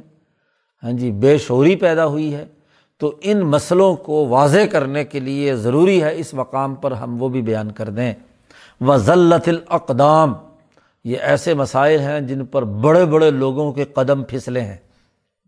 و طغت الاقلام اور لوگوں کے قلموں نے سرکشی کی ہے لکھتے وقت۔ تصنیف کرنے والوں کے قلموں نے سرکشی کر کے غلط بات لکھی ہے، ظلم کیا ہے۔ ان کے قدم پھسلے ہیں اور ان کی سمجھوں نے ٹھوکریں کھائی ہیں۔ تو تین چیزیں بنیادی طور پر فہم ٹھوکریں کھا گئی، قدم پھسل گئے اور قلم جو ہے انہوں نے سرکشی کر کے غلط جملے تحریر کیے ہیں۔ تو وہ مسئلے ہاں جی سات مسائل شاہ صاحب نے یہاں منتخب کیے ہیں۔ اور ان سات مسائل پر شاہ صاحب نے بڑی واضح تنبی کی ہے۔ آئینہ دکھایا ہے، دودھ کا دودھ اور پانی کا پانی الگ کیا ہے کہ انتہا پسندی کسی بھی دائرے کے اندر درست نہیں ہے۔ شاہ صاحب کی یہاں اگلی جتنی بحث فصل کے اندر گفتگو ہے، ان کی اکثر باتیں شاہ صاحب کی ان کتابوں میں، جس کی آگے جا کر خود شاہ صاحب کہیں گے کہ میں نے اس کی تفصیلات اپنی مستقل دو کتابیں لکھی ہیں۔ ہاں جی الانصاف فی بیان سبب الاختلاف اور عقد الجید فی بیان الاجتہادی و تقلید میں بیان کی ہیں۔ سب سے پہلے تو یہاں شاہ صاحب نے جو مسئلہ شروع کیا ہے وہ یہ کہ علامہ ابن ہضم بڑا مشہور آدمی ہے۔ علامہ ابن ہضم کی ایک بات پر بڑی سخت گرفت کی ہے اور اس کی جو قرار واقعی حیثیت ہے، اس کی بات کی، اس کو واضح کیا ہے۔ اس سے کچھ لوگوں نے بہت سارے غلط مطلب نکالے ہیں۔ تو اس کی وضاحت کر دی شاہ صاحب نے یہاں۔ تو سب سے پہلا شاہ صاحب نے عنوان قائم کیا، حکم التقلید ورد علی ابن ہضم فی تحریم ہی ابن ہضم نے تقلید کو مطلقاً حرام قرار دیا ہے کہ تقلید کرنا کسی بھی فقیر کی حرام ہے۔ تو شاہ صاحب نے اس پر رد کیا ہے اور تقلید کا جو صحیح حکم ہے وہ بیان کیا ہے۔ تفصیلات تو بہرحال اس میں ہے ان کی ان کتابوں میں شاہ صاحب کے وہاں شاہ صاحب نے بڑی لمبی چوڑی تمہید باندھی ہے اس بات کو بیان کرنے کے لیے۔ پہلی بات تو شاہ صاحب نے کہا، منہا نمبر ایک بات یہ ہے کہ اس زمانے میں چار جو یہ مذاہب ہیں، مذاہب فقہ کے، حاضل مذاہب الربا المدونہ المحرہ جو قدیم زمانے سے دوسری صدی ہجری سے لے کر اب تک ان فقہ مجتہدین نے مدون کیے ہیں اور تحریری طور پر موجود ہیں۔ حنفی، شافی، مالکی اور حنبلی، یہ چار مذاہب۔ شاہ صاحب کہتے ہیں، قد اجماعت الامت۔ پوری امت کا ان چاروں فقہی مذاہب کے بارے میں اجماع ہے۔ پوری امت کا اجماع ہے۔ یا تو مکمل سب امت او میں یعتد بھی منہا، یا امت کا ایک بہت بڑا معتد بھی حصہ۔ اس کا اجماع ہے اس بات پر کہ اعلیٰ جوازی تقلیدی ہا الا یومینہ حاضہ اس زمانے میں، ہمارے اس زمانے میں ان چار میں سے کسی ایک مذہب کی تقلید کرنا واجب ہے۔ اس پر امت کا اجماع ہو چکا ہے۔ شاہ صاحب نے وہاں بڑی تفصیل کے ساتھ چاروں مذاہب کا ذکر کیا ہے۔ اور پھر وہاں یہ بھی بات واضح کی ہے کہ ان چاروں مذاہب سے ہٹ کر دنیا میں دو اور مذہب بھی مشہور ہیں۔ ایک ہاں جی مذہب فرقہ شیعوں کا جو امامیہ جسے کہا جاتا ہے اسنا عشریہ اور امامیہ، اور ایک زیدیہ جو یمن کے اندر زیدی ہیں۔ تو شاہ صاحب نے کہا کہ یہ دونوں گروہ، ان کا اہل سنت والجماعت سے کوئی تعلق نہیں ہے۔ اور جو مسلمہ تمام اہل سنت والجماعت کے یہاں متفق علیہ جو چار مذاہب ہیں، مدونہ ہیں، ان میں سے کسی ایک کی تقلید کرنا آج کے اس زمانے میں جائز ہے اور یہ اس پر امت کا اجماع ہے۔ اور شاہ صاحب نے وہاں بڑی تفصیل سے بحث کی ہے، یہاں تو صرف جملہ لائے ہیں وفی ظال کا من المصالحی ان چار میں سے کسی ایک کی تقلید کرنے کی پابندی کی جو مسلطیں ہیں، وہ اتنی کثرت سے ہیں کہ مالا یکفا کہ جو لوگوں پر مخفی نہیں ہیں بہت بہترین ضرورت ہے کہ چاروں میں سے کسی ایک فقہی مذہب کی تقلید کی جائے۔ خاص طور پر شاہ صاحب کہتے ہیں اللہ سیمہ فی حاضل ایام یہ وہ زمانہ گیارہویں صدی ہجری کا، جس میں شاہ صاحب موجود تھے۔ تو شاہ، بارہویں صدی ہجری کا۔ ہاں جی شاہ صاحب کہتے ہیں، خاص طور پر یہ ایام کہ جن میں لوگوں کی ہمتیں انتہائی پست ہو چکی ہیں۔ ان میں مجتہدانہ صلاحیت اور استعداد نہیں رہی۔ اور پھر یہ زمانہ وہ ہے جس میں دلوں کے اندر نفسانی خواہشات رچ بس گئی ہیں۔ اور ہر آدمی اپنی رائے کو اچھا سمجھتا ہے دوسرے کے مقابلے پر۔ تو جب رائے پر عجب ہو جائے، خواہشات نفس غالب آ جائیں، ہمتیں پست ہو جائیں تو ایسے زمانے میں تقلید کرنا ان چاروں مذاہب میں سے کسی ایک کی وہ ضروری ہے۔ اس کے تفصیلی دلائل تو شاہ صاحب نے وہاں اپنی ان کتابوں میں دیے ہیں، وہاں اس کی وجوہات بیان کی ہیں بڑی تفصیل سے۔ اور فیوز الحرمین میں خود ہاں جی نبی کرم صلی اللہ علیہ وسلم کے خواب کا تذکرہ کیا ہے کہ میں نے ہاں جی چاہا تھا کہ میں ایک نیا پانچواں مذہب بناؤں۔ لیکن مجھے نبی اکرم صلی اللہ علیہ وسلم خواب میں تشریف لائے اور آپ صلی اللہ علیہ وسلم نے فرمایا، خبردار، ان چار مذہب سے ہٹ کر تم اپنا الگ مذہب نہیں بنا سکتے۔ اور مجھ سے میری طبیعت کے الرغم، میری طبیعت کے خلاف مجھے جن باتوں کو بطور عبادت کے قبول کرنے کا حکم دیا نبی اکرم صلی اللہ علیہ وسلم میں، ان میں ایک یہ بات بھی تھی کہ ان چار میں سے کسی ایک کی تمہیں تقلید کرنی ہوگی۔ تو اس کی مزید تفصیلات بھی ماشاء صاحب نے اس پورے خواب کی بیان کی ہیں۔ تو یہ اس پر دلائل دیے ہیں وہاں۔ دوسری کتابوں میں یہاں مسئلہ اگلا بیان کرنا چاہتے ہیں۔ تو پہلے تو یہ تمہید باندھی کہ ان چار مذاہب میں سے کسی ایک کی تقلید کرنا لازمی اور ضروری ہے اس زمانے میں۔ باقی رہی کہ علامہ ابن ہضم نے بڑے سخت جملے تقلید کے بارے میں کہے ہیں تو اس کو واضح کر رہے ہیں۔ فما راہبہ الہی ابن و ابن ہضم جو اس بات کی طرف گئے ہیں کہ حیث قالا انہوں نے اپنی کتاب میں کہا ہے کہ تقلید و حرام۔ ابن ہضم جملہ ہے، بڑے سخت جلالی قسم کے آدمی ہیں، تو انہوں نے فتویٰ لگا دیا کہ تقلید کرنا قطعی حرام ہے۔ لا یحل لحادن یہ ساری آگے عبارت ڈیڑھ صفحے کی ابن ہضم کی ہے، جو شاہ صاحب نے یہاں نقل کی ہے، کیونکہ شاہ صاحب ابن ہضم کی پوری بات نقل کر کے پھر اس کا آگے ڈیڑھ صفحے کے بعد جواب دینا شروع کرتے ہیں۔ ابن ہضم کہتے ہیں کہ کسی کے لیے یہ حلال نہیں ہے کہ وہ رسول اللہ صلی اللہ علیہ وسلم کے علاوہ کسی بھی انسان کے قول کی تقلید کرے بغیر کسی عقلی دلیل کے، بلا برحان اس لیے جو ہے، حضور کے علاوہ کسی کی بات کی تقلید نہیں کی جا سکتی۔ اس پر ابن ہضم ہاں جی قرآن کی چند آیات لائے ہیں جو یہاں نقل کی ہیں۔ ہاں جی شاہ صاحب نے اللہ تعالیٰ کا قول طبی ما انزل علیکم من ربکم ولا تتبعوا من دونه اولیاء۔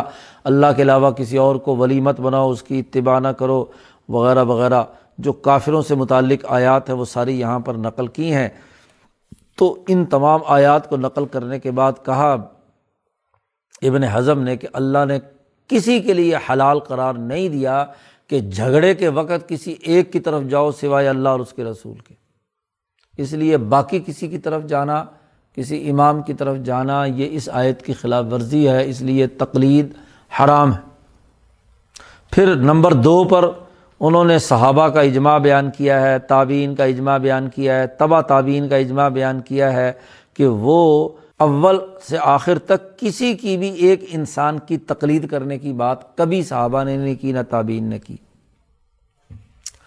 اسی طریقے سے پھر ابن ہضم نے خود امام ابو حنیفہ کے تمام اقوال، امام مالک کے تمام اقوال، امام شافی کے، امام احمد بن حنبل کے اقوال جمع کر کے کہا ہے کہ ان تمام کے اقوال لے لیں۔ انہوں نے بھی یہ بات کہی ہے واضح طور پر کہ اگر ہماری کوئی بات رسول اللہ کی بات کے خلاف ہو تو ہماری بات کو رد کر دیا جائے۔ تو خود آئمہ نے اپنی تقلید کرنے سے لوگوں کو کیا ہے؟ روکا ہے۔ انہوں نے کہا ہے تو جو آدمی بھی ان میں سے کسی ہاں جی تین صدیاں گزری ہیں، تین، چار صدیاں، ان میں، ان کے علاوہ کسی اور کی طرف جب وہ خود اپنی تقلید سے منکر ہیں تو ان کی تقلید کیسے کی جا سکتی ہے؟ ابن اعظم نے یہ بھی دلیل دی۔ اسی طرح اس کے بعد اگلی بات ابن ہضم نے یہ بھی بیان کی کہ تمام فقہ نے اپنی بھی تقلید کرنے اور علماء کی تقلید کرنے سے منع کیا ہے۔ اسی طرح ابن ہضم نے ایک اور بات نقل کی ہے۔ کہ ایزن فم اللہ جال راج المن ہاؤلائی اس نے کہا، عقلی دلیل کہ اگر ان ائمہ کی تقلید کرنا ہاں جی کوئی آدمی سمجھتا ہے کہ ضروری ہے، تو پھر صحابہ کی تقلید کیوں نہیں کی جا سکتی؟ حضرت علی کی، ابن مسعود کی، عمر بن خطاب کی، ابن عمر کی، ابن عباس کی، عائشہ کی۔ کیونکہ یہ صحابہ ہیں اور حضور کے تربیت یافتہ ہیں تو پھر اپنے آپ کو عمری کہو یا عثمانی کہو یا الوی کہو، یہ حنفی شافی اور حمبلی کہنے کا کیا مطلب ہے؟ یہ سارے دلائل ابن ہضم کے نقل کیے ہیں، شاہ صاحب نے، اور پھر پوری بات نقل کرنے کے بعد کہا کہ ابن ہضم نے یہ جو کہا ہے کہ تقلید و حرام، شاہ صاحب کہتے ہیں انما یتموں یہ بات صرف ان لوگوں کے لیے ہے جو درج ذیل خصوصیات رکھتے ہوں۔ کیا صرف وہ آدمی فیم لہو ضرب من الجتحاد جس میں خود مجتحدانہ صلاحیت موجود ہو، اس کے لیے تقلید، مطلقاً تقلید حرام ہے۔ خود مجتحد ہوگا تو پھر ہے، صرف اس کے لیے تو یہ بات درست ہو سکتی ہے ابن اعظم کی۔ نمبر دو اور صرف اس کے لیے ہو سکتا ہے کہ جس کے سامنے نبی اکرم صلی اللہ علیہ وسلم کی حدیث اتنی واضح طور پر سامنے آ جائے اور اس کو احادیث کے ذخیرے پر اتنی گہری نظر ہو یعنی چار پانچ لاکھ حدیثیں اسے یاد ہوں، تو اس کے لیے کہا جا سکتا ہے کہ اس کو تقلید کرنا کسی خاص شخصیت کی کیا ہے، ٹھیک نہیں ہے۔ اور اس کی بھی کئی شکلیں ہیں۔ کہ وہ منسوخ نہیں ہے حدیث، تو اس حدیث کی بھی کئی شکلیں ہیں کہ وہ احادیث اس نے اتنی تلاش کی ہوں، تمام موافق و مخالف اقوال جمع کیے ہوں اور اسے منسوخ نہ ملے وہ حدیث۔ یا اسی طریقے سے بڑا جم غفیر، متخر، متبحرین من العلم، علم کے بڑے بڑے سمندر ہاں جی ان کا اجماع اسے معلوم ہو اور کوئی اس کا مخالف نہ ہو، قیاس اور استمباد وغیرہ وغیرہ کے حوالے سے۔ ہاں ایسا آدمی جس کے اندر اس اعلیٰ درجے کی صلاحیت موجود ہو، تو اس وقت حدیث نبی کی مخالفت کرنے کا کوئی سبب نہیں ہے، سوائے اس کے کہ وہ نفاق خفی ہے یا ظاہری طور پر حماقت ہے کہ حضور کی حدیث کی مخالفت میں وہ کسی قول کو اختیار کرے۔ اور اسی کی طرف شیخ عز الدین ابن عبد السلام نے کہا ہے یہاں شاہ ولی اللہ صاحب نے ہاں جی ابن عبد السلام کا یہ قول نقل کیا ہے، وہ من العجب العجیبی بڑی تعجب خیز بات ہے کہ وہ فقہات جو مقلدین ہیں۔ یقیف و عہد ہم ان میں سے ایک آدمی کو یہ پتہ بھی چلتا ہے کہ ان کے امام کا قول کمزور ہے۔ اور اتنا کمزور ہے کہ اس کا دفاع نہیں کیا جا سکتا۔ اس کے باوجود وہ ان کی تقلید کرتا ہے۔ اور جو کتاب اللہ اور سنت اور صحیح قیاس کے مطابق مذہب ہے، اس کو چھوڑ دیتا ہے اور صرف اپنے ہی امام کی تقلید پر جمود اختیار کرتا ہے، بلکہ ہیلے کرتا ہے کتاب و سنت کو دور کرنے کی اور اس میں دور دراز کی تعویلات کرنے کی، تو یہ درست نہیں ہے۔ لیکن یہ انہیں لوگوں کے لیے جو خود مشتحدانہ شان رکھتے ہوں۔ ایسے ہی پھر دوسری جگہ پر ابن عبد السلام نے یہ بات بھی کہی ہے کہ ہمیشہ لوگ ہاں جی سوال کرتے رہے ہیں، جو عالم بھی ان کو مل گیا، بغیر کسی مذہب کی تخصیص کے۔ اور اسی طریقے سے، ولا انکار اعلیٰ احد من السائل الا ان ظہرت علیہ حاض المذاہب ان مذاہب کے ظاہر ہونے سے پہلے کوئی آدمی کسی سے سوال کر لیتا تھا، جو جواب دے دیتا، اس کے مطابق وہ عمل کر لیتا تھا۔ اور ان مقلدین میں سے متاثبین کے پیدا ہونے سے پہلے، اس لیے کہ اب کیا ہوا؟ کہ ان میں سے کوئی آدمی اپنے امام کی اتباع کرتا ہے، چاہے اس کے دلائل کتنے ہی کمزور کیوں نہ ہوں، کتنا ہی وہ اس کا ہاں جی اس کا بات اس کو سمجھ میں نہ آئے، پھر بھی وہ اس کی تقلید کرتا ہے۔ گویا کہ یہ سمجھے کہ یہ جو فقی ہے، امام ابو حنیفہ ہے، مثلاً گویا کہ نبی ہیں جن کو اللہ نے بھیجا ہے، یا حق صرف انہیں پر آیا ہے اور یہ ثواب سے دور ہیں، درستگی سے ہاں جی کبھی غلطی ان سے نہیں ہو سکتی۔ اور عقل مند لوگ کوئی بھی ان سے ہاں جی ان ایسے معاملات کے حوالے سے ان کے ساتھ راضی نہیں ہے، وغیرہ وغیرہ۔ تو یہ اگر اس طرح سمجھ کر کوئی آدمی اپنے کسی امام کی تقلید کرتا ہے تو ظاہر ہے کہ یہ ممنوع ہے۔ اسی طرح یہاں شاہ صاحب نے امام ابو شامہ کا قول نقل کیا۔ یم بغیل مشتغل بالفق ہی مناسب ہے اس آدمی کے لیے جو فقہ میں مشغول ہو کہ وہ ایک امام کے مذہب پر اختصار نہ کرے۔ ہر مسئلے کی صحت کے لیے کتاب و سنت کے دلائل کو پیش نظر رکھے اور یہ صرف وہی آدمی کر سکتا ہے جسے تمام علوم پر مہارت حاصل ہو اور تعصب سے دور ہو اور جو متأخرین کے اختلافات کے طریقے ہیں ان سے دور رہے۔ اس لیے کہ یہ آخری زمانے کی جو معاملات ہیں، یہ ہاں جی زمانے کو ضائع کرنے والے ہیں اور اس کے صاف علم کو مقدر کرنے والے ہیں۔ اسی لیے امام شافی رحمۃ اللہ علیہ نے منع فرمایا ہے کہ نہ ان کی تقلید کی جائے، نہ ان کے علاوہ کسی اور کی تقلید کی جائے۔ ایسے امام شافی نے بھی اپنے اول مختصر میں یہ بات فرمائی ہے امام شافی کے شاگرد ہیں مزنی، یہ بھی شافی ہیں کہ میں نے یہ علم، امام شافی کا علم کا اختصار کیا ہے اور جو ان کے قول کے مطابق چیزیں ہیں تاکہ میں بتلا دوں کہ انہوں نے منع کیا ہے اپنی تقلید کرنے سے بھی اور دوسرے کی تقلید کرنے سے بھی۔ لیکن یہ ان لوگوں کے لیے جو خود مشتحدانہ شان رکھتے ہوں۔ شاہ صاحب کہتے ہیں کہ تیسرا وہ آدمی، اس کے لیے بھی یہ تقلید حرام والا جملہ درست ہے کہ جو ایسا عامی آدمی ہو، عالم تو نہیں ہے، اور وہ کسی مخصوص فقی کی تقلید اس نقطۂ نظر سے کرے کہ میرے فقی سے غلطی ہونا ممکن ہی نہیں ہے، وہ معصوم عن الخطا ہے۔ جو وہ کہتا ہے وہ ضرور صحیح ہوتا ہے۔ جی اور اپنے دل میں یہ خیال رکھے کہ اس کی تقلید کی مخالفت نہیں کرے گا، اگرچہ دلیل اس کے خلاف ہی آ رہی ہو۔ جیسا کہ امام ترمزی نے عدی ابن حاتم سے روایت کیا کہ میں نے حضور صلی اللہ علیہ وسلم سے سنا کہ اتخذ و احبارہم و رحبان ارباب مندون اللہ کا مطلب بیان کرتے ہوئے حضور نے فرمایا تھا کہ وہ اپنے ہاں جی اخبار و رحبان کی عبادت نہیں کرتے تھے۔ ہاں جب وہ کسی چیز کو حلال بناتے تھے تو حلال سمجھتے تھے، جس کو وہ حرام بناتے تھے اس کو حرام سمجھ لیتے تھے۔ یہ ہے ارباب مندون اللہ۔ ایسے ہی ابن ہضم کا یہ جملہ چوتھا وہ آدمی ہے، اس کے لیے ہے کہ جو یہ جائز نہیں سمجھتا، مثلاً حنفی یہ جائز نہیں سمجھتا کہ وہ شافی فقی سے معلوم، مسئلہ معلوم کرنے کو جائز نہیں سمجھتا۔ یا اسی طرح شافی ہے تو وہ حنفی امام سے معلوم کرنے کو جائز نہیں سمجھتا۔ اور ولا یوجب وز اور نہیں جائز سمجھتا کہ حنفی جو ہے وہ امام شافی کے کسی مسلک کے آدمی کے پیچھے نماز پڑھنا ناجائز ہے۔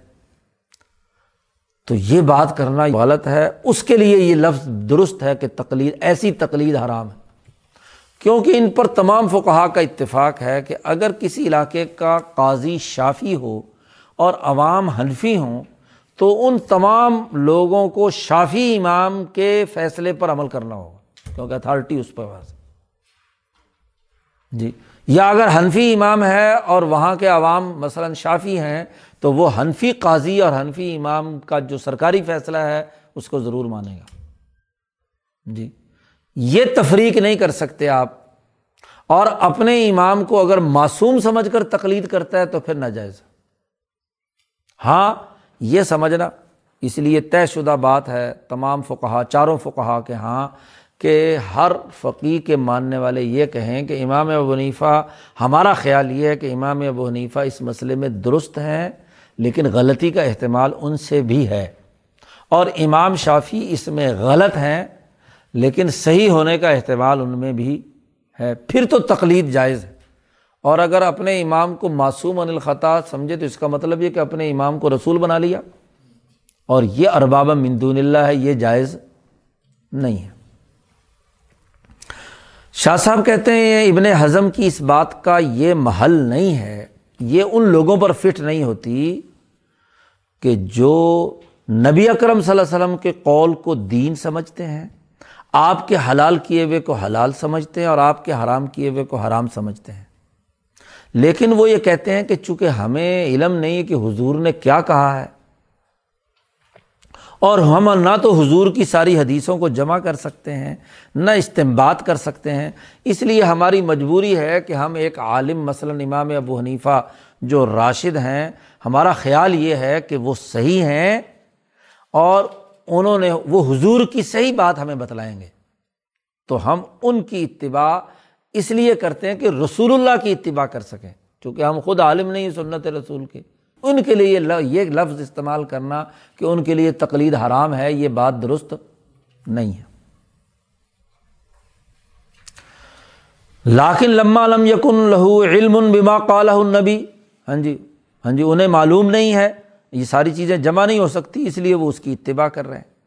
فعین زہارہ خلاف ما یزن ہو اقلام ان سات ہی من غیر جدال ولا اسرارن اور اگر ان کے سامنے یہ بات ظاہر ہو کہ جو کچھ ہاں جی بیان ہوا ہے، یہ خدا نخواستہ حضور کی کسی حدیث یا اس کے مخالف ہے، تو فوراً اس کو چھوڑ دیں فہذا کئی فیون کی روح احادن ماں ان استفتا و مسلمانوں میں استفتا اگر ہم یہ کہہ دیں کہ ہر ایک کے لیے تقلید حرام ہے، تو دیکھو خود حضور کے زمانے میں بھی حضور سے لوگوں نے مسئلے پوچھے،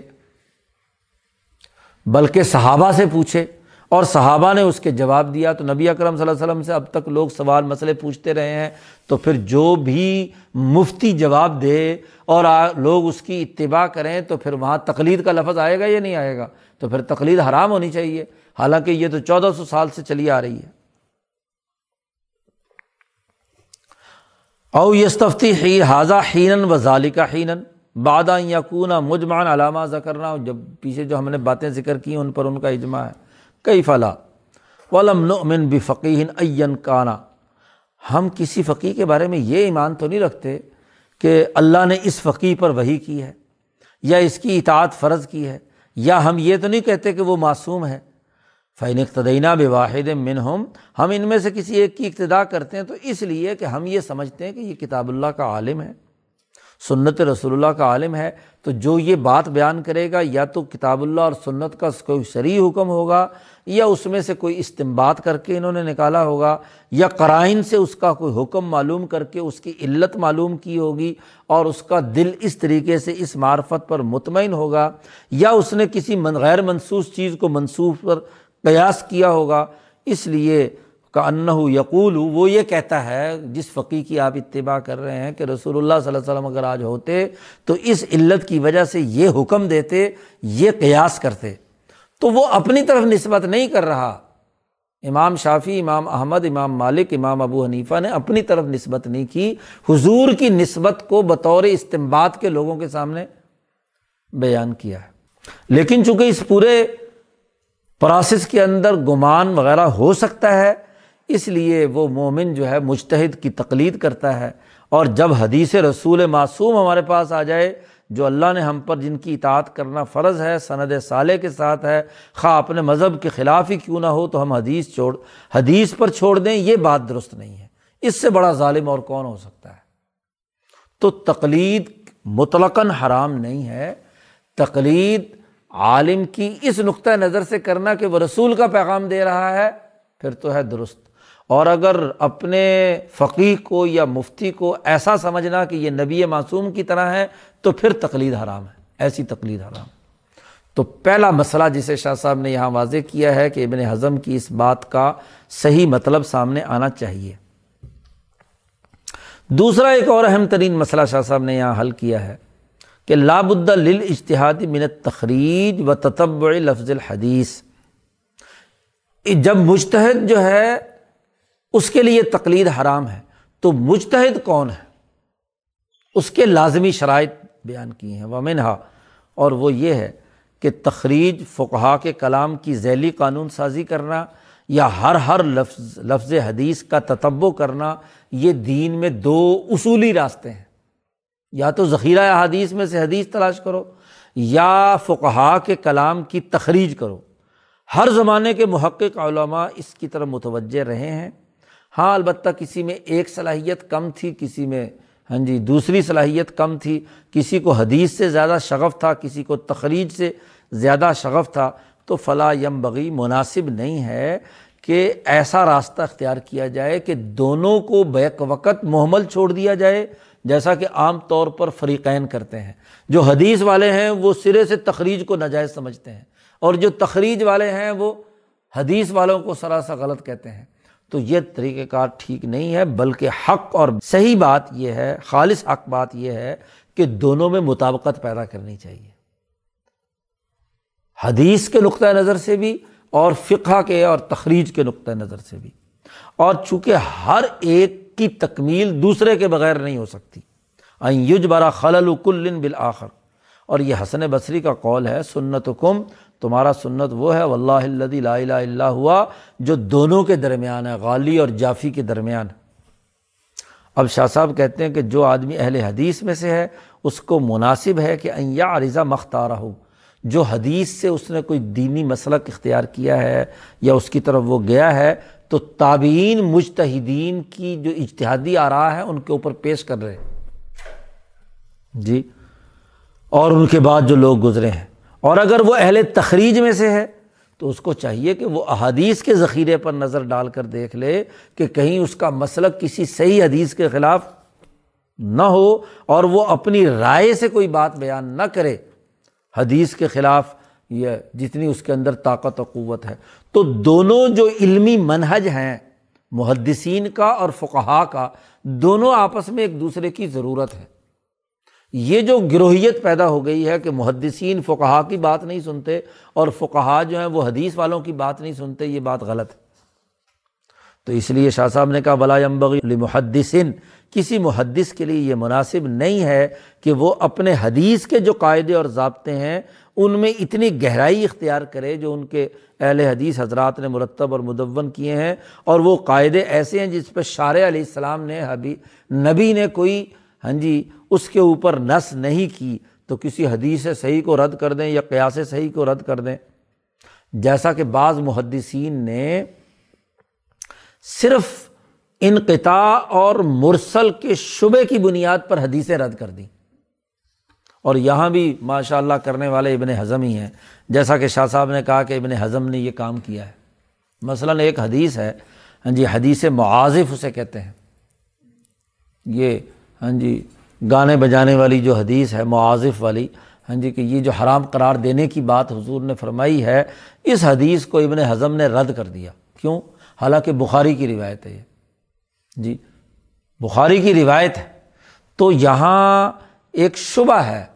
ہاں جی انقطاع کا جو بخاری کی روایت میں ہے ہاں جی اس کو ابن ہضم نے ظاہر کیا ہے۔ تو محض شبہ انقطاع کی بنیاد پر بخاری کی اس روایت کو رد کر رہے ہیں کون؟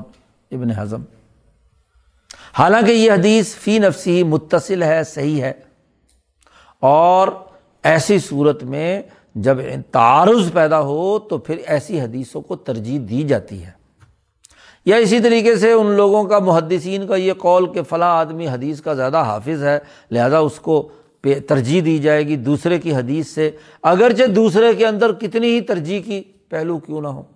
تو حدیثوں کے قاعدے کی بنیاد پر حدیثوں کو رد کر دینا یہ درست نہیں ہے۔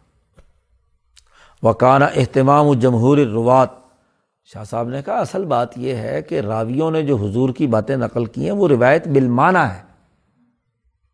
حضور کے الفاظ تھوڑے ہی نقل کیے ہیں۔ علم حدیث کے کچھ قاعدے ہیں۔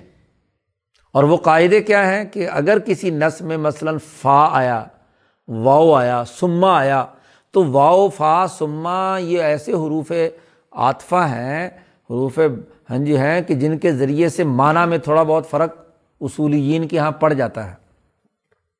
اب اگر جو اہل عرب کے انتہائی گہرے نقطۂ نظر سے ان لفظوں پر غور و فکر کر کے استدلال کرتے ہیں، فا سے واؤ سے اور تقدیم کلمہ اور تاخیر کلمہ سے، تو یہ تعمک کی ایک قسم ہے۔ صحابہ کو کیا پتہ تھا کہ وہ کہیں واؤ استعمال کر رہے ہیں تو کہ بعد والے اتنی ہندی کی چندی نکالیں گے۔ جی اب ان کو تو جو مانا تھا انہوں نے اس کے مطابق بات بیان کر دی، جو واقعہ وقوع پذیر ہوا تو وہ، انہوں نے اس کے مطابق بات کر دی، کہیں واؤ استعمال کیا، کہیں فا استعمال کیے کہیں سما استعمال کیا ہے۔ تو بہت سارے راوی قصے کو اول سے آخر تک بیان کرتے ہیں۔ وہ ایک حرف کی جگہ پہ دوسرا حرف لے آتے ہیں، دوسرا، تیسرا حرف لے آتا ہے۔ تو راوی کا جو ظاہری بات ہے، وہ تو کلام نبی ہے۔ تو اب اس کے اندر لفظی باریکیوں سے مسئلے نکالنا یہ بات درست نہیں ہے۔ تو یہ محدث صاحبان کو یہ کام نہیں کرنا چاہیے۔ اسی طرح جو مخرج ہے یعنی فقی جس نے تخریجات کی ہیں، شاہ صاحب کہتے ہیں میں اس کو منصیت کرتا ہوں کہ اس کے لیے بھی یہ مناسب نہیں ہے کہ ایسے قول کی تخریج کرے جو لا یفید ہو نفس و کلامی اصحابی ہی اور ولا یفیم ہو من العرفی و علماء الغا وہ اپنے امام کے کسی قول سے ایسا قانون نکالتا ہے کہ جو عربی کے ماہرین اور جو ہاں جی اہل عرف ہیں، ان کے حاشیہ خیال میں بھی نہیں تھا۔ تو وہ ایسا اس کی لمبی چوڑی ہندی کی چندی نکالتا ہے کہ و یقون بنان اللہ تخریج مناتن اور پھر اس میں سے علتیں نکالنا کہ اس تناظر میں بات کی ہے تو ضرور یہ مطلب نکلا ہوگا اور اس سے پھر یوں ہوگا اور وہ ہوگا۔ قانونی ساری بحثیں یا نظیر المسئلہ ایک دوسرے کے اوپر ہاں جی اس کو محمول کرتے ہیں۔ مما یختلف فی اہل الوجو جو مختلف ہاں جی پہلوؤں سے چیزوں کو دیکھنے والے اس پر اعتراض۔ اور یا آرام تعارض ہے۔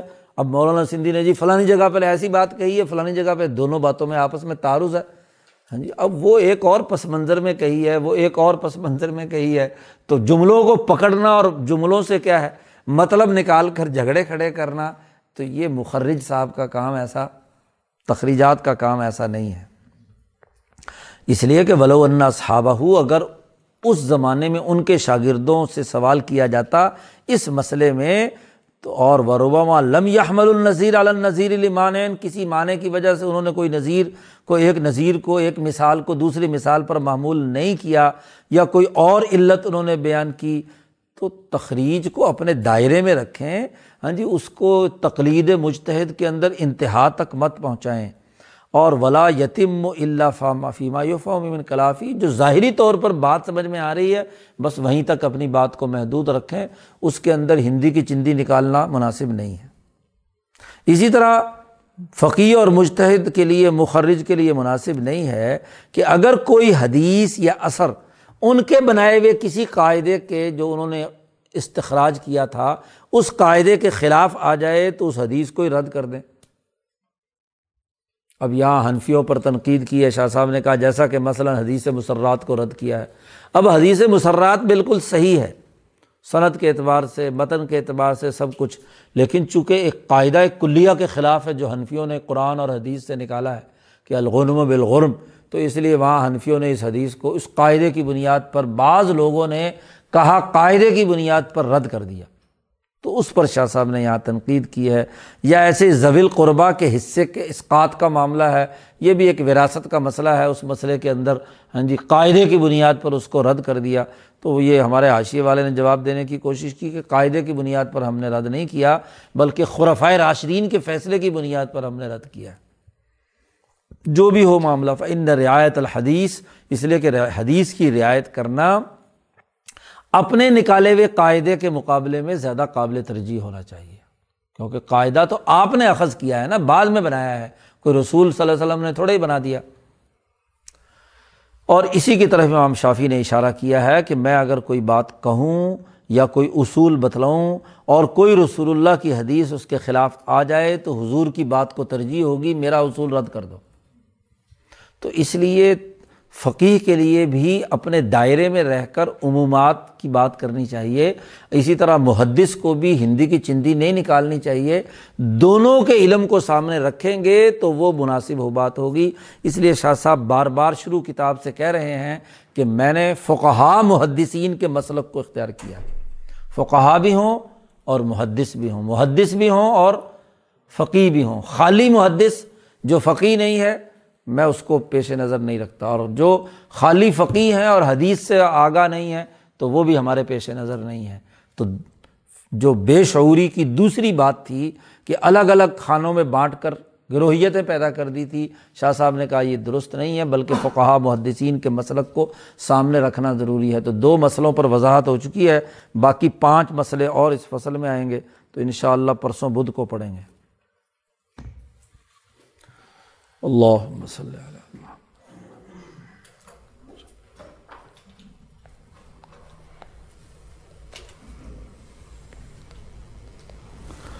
اجمعین.